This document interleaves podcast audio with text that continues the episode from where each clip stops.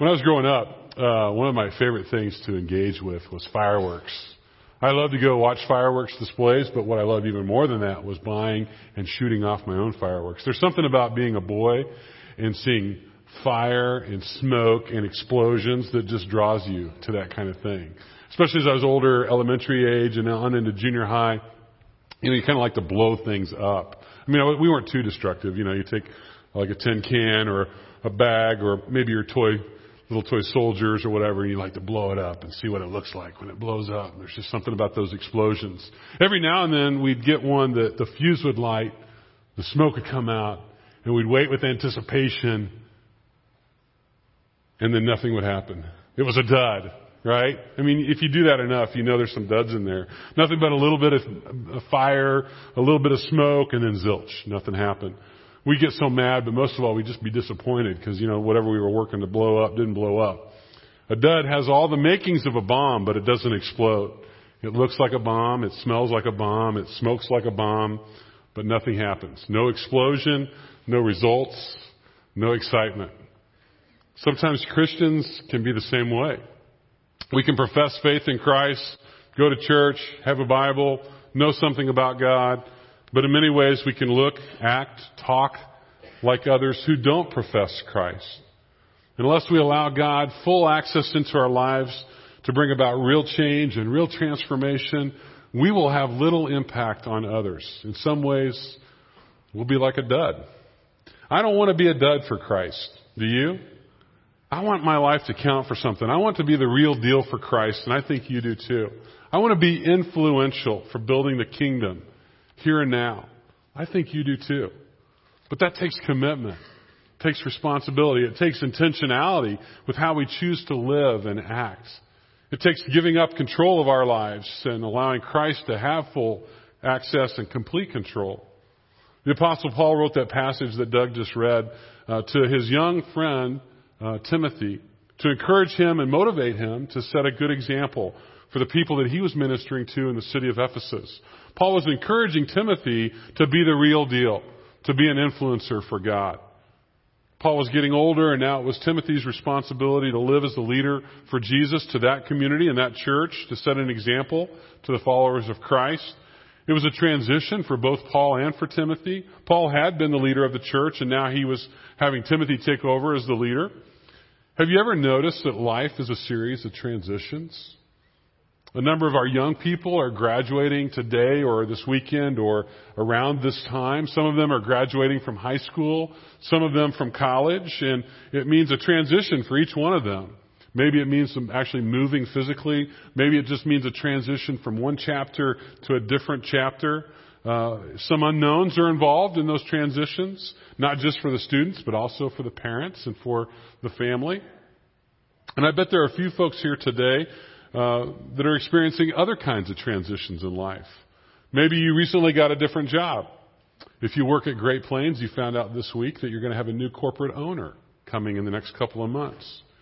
Some of you maybe have uh, moved recently or you're getting ready to move. I mean, we received the news as a church body this week that Stephen's going to be moving. And we're disappointed for ourselves, but we're excited for Stephen. And we can't wait to see what God's going to do for him, but it also means transition and change for our church. Maybe some of you are recently retired or getting ready to retire, or maybe you're entering into a new relationship, or maybe there's a new baby coming or has come to your family. All kinds of transitions in life, aren't there? Some of these transitions we're excited about, and some of them we're kind of anxious about. We're not sure what's going to happen, what it will bring. Whatever transitions we face, we know that God is with us. He's, he's the one constant in our constantly changing world. He is good. He is faithful. Uh, he loves us. God is at work in every situation. We can count on those things. We can count on that. We can hold on to our faith that we've received from others. People who have invested in helping us grow in our faith in Christ. We're told in 2 Timothy chapter 1 verse 5 that Timothy's mother and his grandmother had passed their faith on to Timothy. Paul says, I'm reminded of your sincere faith, which first lived in your grandmother Lois and in your mother Eunice, and I am persuaded now lives in you. Because we have Christ who goes with us and before us as we face whatever challenges in this world or this life. Uh, because we've learned uh, valuable faith lessons from those who've invested in us, we can now be an example to others to be the real deal for Christ. In verse 12 of this passage, uh, Paul suggested to Timothy that there are five areas that Timothy could be an example to others. He says, don't look down, don't let anyone look down on you because you are young. Now, he could be writing that Timothy was young, and so certainly Timothy probably felt some pressure because he was a young leader. Maybe he'd gotten some feedback that he, he shouldn't be a leader because he was too young. But you know what? Paul, if he was writing that to us, he could write anything that would be in there. You know, we could think about don't let anyone look down on you because you're too old, too tall, too short, uh, too uh, skinny, too heavy, too rich or too poor, uh, lacking hair or having a head full of too much hair. I mean, there can be lots of reasons. Paul and I are the yin and the yang of that deal, right, Paul? Yeah. But he says, don't let anybody look down on you because of whatever you're facing. You know, we can use those things as an excuse not to be an example. We can say to ourselves, whatever thing we're struggling with or whatever challenges we hear, ah, you know, I can't do it because of this. But you know what? God has leveled the playing field. It doesn't matter what your gender is, what your ethnicity is, what your race is, right? Christ has come and we're all level. In Christ, we're all one. There's no one greater than another in Christ. We're all the same. So this morning I want to encourage all of you, no matter what you're facing in life, we have an opportunity to follow Paul's advice. So I want to encourage you to set aside whatever that excuse is and set an example. So let's listen. Let's learn uh, what these five examples are that Paul encourages us to pursue. First of all, Paul encouraged Timothy to be a good example in his speech. In other words, Paul was advising him to be careful in what he said and how he said it. Paul had lived long enough to know that sometimes people twist your words and make it mean something totally different. So we need to be careful. We need to be wise with what we say and how we say it. Because once you say it, you can't take it back. Have you learned that? I have. Boy, once it's spoken, there's no getting it back. You know, whoever said sticks and stones will break my bones, but words will never hurt. Can we agree? They were wrong right? Words do hurt. They can hurt. They can be very painful. So, uh, I don't know how many times when I was growing up I heard my mom say, if you can't say something nice about someone, then don't say anything at all, right? That's hard, though. It's hard. Hard to control our speech, control what comes out of our mouth. The Apostle James certainly understood how painful and how destructive words can be. In the third chapter of his letter, he compares the tongue to a wild animal that no one can tame. And then he even goes as far as to say that our tongues are full of deadly poison. Now, obviously, he never meant that to be taken literally. He was simply saying we need to choose our words carefully. Because what we say could result in a lot of pain and suffering for someone else. Paul says it another way in Ephesians 4:29. He says, "Do not let any unwholesome talk come out of your mouths, but only what is helpful for building others up according to their needs, that it may benefit those who listen. So we're reminded that our speech is a tool that can be used to encourage and to build someone up, or it can be used to discourage and tear someone down. And it's challenging at times to not fail with our speech. I mean, it's easy when we hear a group of people that are making fun of somebody behind their back to kind of join in that digging party, so to speak or to say something, uh, a juicy uh, tidbit of gossip that we've heard, or to say something discouraging to someone who's close to us. It's so hard. But I hope we remember Paul's advice to Timothy to set a good example in what we say and how, how we say it. I personally believe that people should be able to tell that, that we are Christians simply by listening to what we have to say and how we say it. We ought to be different. We have lots of instruction, and we have Christ who walks with us to encourage us to have great speech. The next thing is Paul told Timothy to set a good example in life.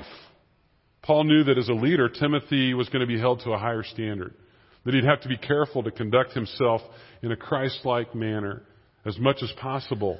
And that's not only good advice for pastors and for leaders, but it's good advice for all of us. People are watching to see if we really are going to practice what we preach, what we believe. Unbelievers are quick to criticize the church, even Christianity as a whole, when we conduct, when our conduct and our actions are not Christ-like. Our lives are like living testimonies for Christ. The only question is, what kind of testimony is our life proclaiming? Is it one that's uh, good, it's helpful, or it's hurtful to Christ's cause? Uh, it reminds me of thinking about, you know, life as an example of the story a man named Earl Palmer tells in his book entitled The Enormous Exception. It's a story of a pre-med student who was attending the University of California and uh, he he became a Christian after a long spiritual journey, which included many doubts and many questions in the midst of that journey. And when Palmer asked this young man why he had become a believer finally, he answered by saying the thing that had influenced him the most was not the Bible, or it, it was not a great Christian book. It was not a message or a sermon that he heard at church. It was because of a fellow student who was a Christian and uh, and just the actions of that classmate in his own life. You see, this uh, pre-med student had had a bad case of flu at the end of the previous semester, and he had missed a lot of important classes and even some some assignments. And his Christian friend took it upon himself to get all of his assignments, and he devoted himself for a number of days to help this guy catch up in his schoolwork to get current with him. And the pre-med student told Palmer, he said, "You know, that kind of thing just isn't done today." I wanted to know what made this guy act that way, the way that he did. I even found myself asking if I could go to his church with him. You see, this, this Christian's life was a powerful testimony to his friend, and it reminds us to do our best to set a good Christian example by the way that we live and the things that we do and, and the way that we treat other people. The apostle Paul said it really well in Philippians 1 verse 27. He said, whatever happens, Whatever happens, conduct yourselves in a manner worthy of the gospel. And of Christians, we have to be careful the way that we act and the way we live our lives because whether we want to admit it or not, there are people who are watching us and if we, and they want to see if we're really practicing what we believe. Next, Paul encourages Timothy to be an example in love. Paul knew how important it was for a pastor to love the people that he ministers to. He also understood how important it is for Christians to love one another. Jesus said in the Gospels, He said, A new command I give you, love one another. As I have loved you, so you must love one another. By this, everyone will know that you are my disciples if you love one another. 1 John 3:16 through 18 scripture says this. It says this is how we know what love is. Jesus Christ laid down his life for us, and we ought to lay down our lives for our brothers and sisters. If anyone has material possessions and sees a brother or sister in need, but has no pity on them, how can the love of God be in that person? Dear, dear children, let us lo- not love with words or speech, but with actions and in truth. Now, it's easy for us to hear those words from Scripture, and it's easier for us to say those things for us to actually do to do it, to do love. You know, hearing about Jesus' call for love and Paul asking Timothy and us to set an example of love, it, it reminded me of uh, uh, two guys that I went to college with.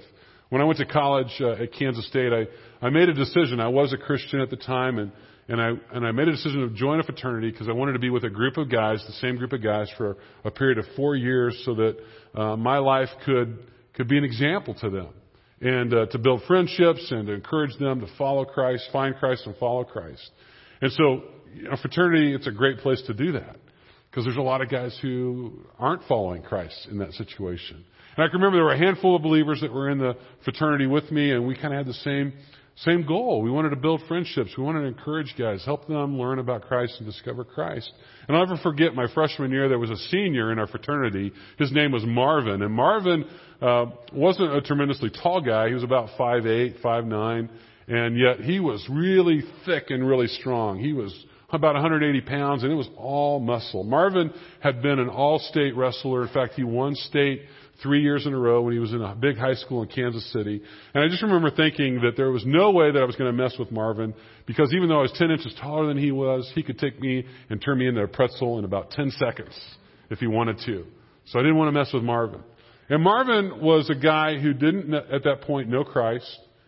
uh, he was living life to the full, like a lot of guys in the house. Uh, he enjoyed partying. He enjoyed uh, being with gals, with women, and uh, he was just living life to the fullest, and all that that meant. But he also didn't understand who Christ was and what Christ was all about. I remember that senior, his senior year, my freshman year, he began to have some struggles. He was asking some of the bigger questions in life, and wasn't necessarily liking what he was experiencing. And he began to, some of the guys who had been believers in that fraternity had been investing in Marvin for a number of years, two or three years, and so they had a good, strong relationship with him. He began to ask them questions about their faith, about God. And uh, finally, one day, one of the Christians simply said to Marvin, he said, Hey, Marvin, why don't you go to our Christian fellowship group with us tonight? He goes, People there are great. They're going to be really nice. They're really accepting. He says, And you're going to hear a great message. Why don't you come? And Marvin decided to go that night with us. And so the guy came over and he said, Hey, guess what? Marvin's coming to group tonight. We were like, we were really excited and a little bit surprised, but really excited. We all decided we were going to go with Marvin because we wanted him to have a good experience and we were going to be kind of like his uh, entourage, his secret uh, service, making sure he had a good experience and nobody took uh, tackled him or mistreated him or whatever. So we get to the group that night. Where it's in a big auditorium. It's a large group that meets. And we're waiting for things to get started. And there's a guy that came over to introduce himself to Marvin. His name was James. And I got to tell you a little bit about James. Uh, James was not a college student. James was an older man. Uh, he had some physiological and uh, mental developmental issues, and so um, he, I think he probably had Tourette's. He had a speech impediment, and and he was kind of always twitching, and uh, and his developmental issues also included that he probably was at about the level of a early elementary age child. And but James, if you knew him, James was a great guy, and he would come up to the guys in the group, and and this is the way he would greet you. He would come up next to you, and he'd put his arms around you, and he'd give you a big hug. He'd put his head into your shoulder, and he'd just leave it there, and he would just sit there and pat your back and say how much he loved you, and how good of a friend you are, and how glad he was to be with you, and and that you were there, and, and he would hold on to you for about two minutes. And so, uh, you know, when you knew him, you, it was really a beautiful thing. It was a kind of an encouraging deal. But all of a sudden, James comes up. He, somehow he gets through the group of all of us. He comes up to Marvin and he greets Marvin the traditional James way. Puts his arms around Marvin, puts his head on his shoulder. Marvin, so nice to meet you. I love you. I'm so glad you're here. And he didn't let go. And Marvin's just standing there like this. I mean, like, and we're all like, we're all dying inside thinking, this is it. He's never coming back. I mean, he, we got him to one meeting, but he's never going to come back. And so he stayed that night for the meeting. And, and then later that night, one of the guys who had invited him actually spent some time with them in his room. And, and then he came into our room. There was two or three guys hanging out and, and, uh, Marvin came in with them. He said, Hey, guess what, guys? Marvin has something he wants to tell you. And Marvin said, Hey, I want to ask Jesus, uh, into my life tonight. And we are like stunned. I mean, like, we're like, are you kidding me? This is so cool. And so we, we all sat down, we prayed with them. He prayed to receive Christ, and we were so excited. I mean, that was probably one of the coolest nights when I was in college. And, and Marvin, uh, we asked Marvin afterwards, we said, well, Marvin, what, what convinced you to ask Christ in your life? He goes, well, you know, when Dave asked me to go to the Christian group tonight, and I made a decision to go, he said, you know, I've been questioning whether God was real or not, and he said, I was in my room before the group started, and he said, I, I prayed this little prayer to God. I wasn't even sure if it was real. And he said, you know, God, I, I've been struggling. And if, if you're real, can you show me genuine, authentic love tonight at that group? If you show me genuine, authentic love tonight, I know you're real. And so he said, when James came up to me, put his arms around me, hugged me, told me how much he loved me, he said, I've never experienced such pure, genuine, authentic love. And he says, I was convinced at that moment that God was real and I had to do my business with God. Now, isn't it amazing how God works? Because if any one of us had had the ability, we would have made sure that James could not get to Marvin. And yet that was the very thing that God used. Now, guys, I'm not suggesting that you should go to work tomorrow and go to your boss and put your arms around him and put your head on his shoulder and tell him how much you love him and not let go. Please don't take that as my recommendation. What I'm really suggesting is, is that the, that authentic Genuine love is powerful. It has the power to transform lives. It has the power to change people's perspective.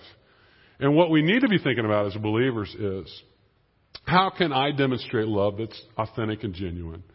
That's from Christ, but it's authentic for who I am and to the person that I'm relating to. You see, here's the deal. People are desperate for real and genuine love. Okay? They're looking. They want to know. Is it real? Um, they want to know, uh, you know, can we, uh, can we really demonstrate that kind of love? And as Christians, we should follow uh, his example, you know, the, the example that Jesus sets for us. His love for us was and still is unconditional. So I want to encourage you to keep your eye out for those that you come in contact with who you are connected to. Somebody in your life needs to see God's love shown to them. To let them know that they're just as important as anybody else. Love's a powerful thing. Paul also told young Timothy to be the example in his faith.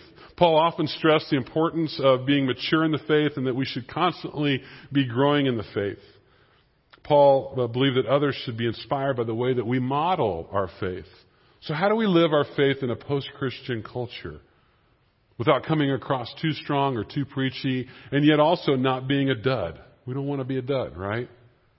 I think faith is important. If faith is important and if it's central uh, to our lives, we don't have to worry about coming across too strong. It's just who we are. If we're authentic, most people are going to be attracted to that kind of faith. They're not going to be repelled by that kind of faith. I remember when our youngest, Rachel, was about seven or eight years old. She had just uh, given her heart to Jesus a little, a few days earlier uh, in the back seat of our car, which is an amazing story. I'll tell you that some other time. But but she had just given her life to Christ, and like many new Christians, she was excited. She wanted to share her faith with others. She wanted to make sure others knew about Jesus. And so we had some new neighbors that moved in next door to us and hadn't met them yet. And I was out in the backyard working one morning and Rachel was out back there with me. She was playing on the swing set. And our new neighbor, the lady that had moved in, came out into her backyard. So I went over to the fence and I introduced myself to her and, and um, asked her a few questions about her and her family and their transition and and then Rachel came running over from the swing set. She wanted to meet the new neighbor as well. And the new neighbor asked, leaned over and asked Rachel, hey, what's your name? And Rachel told her and said how old she was. And then Rachel looked at the neighbor and said, can I ask you a question? And she's like, oh, absolutely, sweetheart. What do you want to, what do you want to ask me? And she said, have you asked Jesus into your heart to be the leader of your life? And I'm like, my, I'm going, are you kidding me? That's too quick, too soon. Let's build a friendship first. But, you know, it was so authentic, it was so genuine, and the amazing thing was the lady smiled, and she said, well, honey, absolutely. I am so excited that Jesus is the leader of my life. But thank you for asking me that question. That's a really important question. But it makes me wonder, what was the deal in my reaction, wondering, oh, Rachel, why are you doing that for? That's crazy. Right? I mean, there's a, something to be uh, authentic in our faith. Uh, is our faith so real, so authentic that we exude Christ and His character? I'm not saying we need to memorize Scripture and share the four spiritual laws with everyone that we come in contact with, but are we living a faith that is infectious and indeed that is influential? The apostle Peter understood this in 1 Peter 3:15. He said, "Always be prepared to give an answer to everyone who asks you for the reason for the hope you have." So, to live a faith that's authentic, that's genuine, that's influential. We can set an example.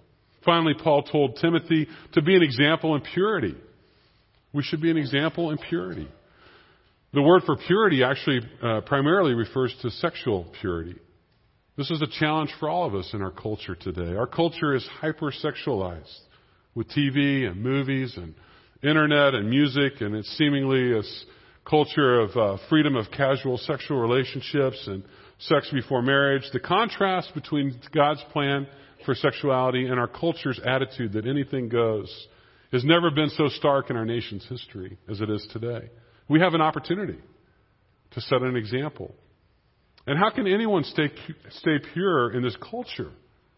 Well, I would suggest by a commitment to Christ and to um, His plan and by His grace. His grace is huge in that process as well. And why should we stay pure according to what the scriptures outline? Well, I could give you a lot of biblical reasons why we should stay pure, but I actually want to suggest a few secular reasons why we ought to consider that. See, every study that's been taken, whether it's religious or secular, about uh, what, what are the effects of abstaining from sex before marriage, abstaining from living together before marriage, all the studies indicates that those who remain pure before marriage have on percentage much greater marital satisfaction, much greater marriage sexual satisfaction. That's important. And a much higher rate of successful marriages overall. Purity before marriage rocks because it leads to more healthier, more healthier relationships uh, once we marry. Now, purity isn't just about abstaining from sex before marriage. It's about so much more. I mean, it's about avoiding internet pornography. It's about keeping a pure mindset in all circumstances. It's about being faithful to marriage vows. It's about being faithful to Christ as a single person. It's about being an example in purity that it should be a goal for all of us, whether we're young or old. And here's the deal. Many of us have made mistakes in the past. Maybe we're still making mistakes. The goal isn't what happened in our past. The goal is what are we going to decide to do today and moving forward. Purity is about today and our commitment to moving forward. And purity is also about a God who loves us and is, has grace, is grace filled towards whatever our decisions have been in the past. I want to just share a story with you. Uh, NBA star from a, a few years ago, AC Green. Uh, he set a marvelous example in the area of purity. ESPN just this last week ran a 30 for 30 short video on AC Green. He was a well-known player, played uh, what, best known for playing with the Los Angeles Lakers. Uh, he was best known in the NBA as being the Iron Man in the NBA. He set the record for the most games played in a row, in a row without missing a game, 1,192 games in a row. It's amazing. But what he's remembered for even more is for his commitment to remain a virgin until he was married, which made him a standout, especially since he played for the Lakers, and most of the Lakers were known for partying and uh, hanging out with women and all that other stuff that went on. He was one of NBA's most eligible bachelors, and he did not marry until after he retired uh, when he was about 36 or 37 years old. But he finally was married in Los Angeles to Veronica Green. He said, I've waited a while for marriage to take place, but my beautiful wife has been well worth the wait. And then his wife said, AC is the man I've waited my whole life. To know that he's also been faithful and waiting for me is the best wedding present I could ever imagine. And when he was asked about his wedding after the long vow of purity until marriage, he said, it was worth the wait. What a contrast in our culture A Great example. And again, a message like this can bring up guilt for us as we talk about all these examples of character in each of these areas of life. It can bring about guilt issues for us who failed in those areas of character. And we need to be reminded that every one of us has failed in some aspect in, re- in regards to being an example. There's not one of us, I believe, that could probably stand up here and say we've been perfect in relationship to that. Paul himself, who wrote this letter to Timothy, talks at great length about one, in one of his other letters in Romans about his own struggles and his own failures. The passage and the message is not meant to guilt us to perfect behavior. It's just not going to happen. Okay? Rather, today's message ought to prompt us to maybe consider two decisions in our journey, in our walk, in our life. One decision is to ask for forgiveness from Jesus for our sins. No matter how you failed in the past, today is a new day, and God's grace is sufficient for you and for your sin, whatever that has been. The second decision is to recommit our lives to follow Christ and to be his devoted disciples today and moving forward, setting an example for others in speech, in life, in love, in faith, and in purity. Don't be a dud. Be the real deal for Christ. Choose to be an influencer with the one life and the gifts that God has given to you. It is truly a gift, and God is good. Let me pray.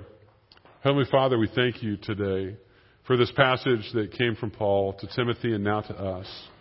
God, we recognize that there's some real challenges there in, in allowing our lives to be an example for others. Lord, we're thankful that we have the presence and the strength of Christ to help us to be a good example. Lord, we also confess that we failed in some area or some areas in this way. God, we're thankful for your grace and your forgiveness and your calling to move forward in you and not to be stuck in that place where we messed up, but that we're a new person, a new creation in Christ. God, give us the strength and the courage to be a good example. Lord, we love you. We want to follow you. We want to do right, what's right for you and for others. So, God, we pray that you'd help us in that regard. We give ourselves to you, and we pray this in Christ's name. Amen. Just stand as we respond to the word we just received.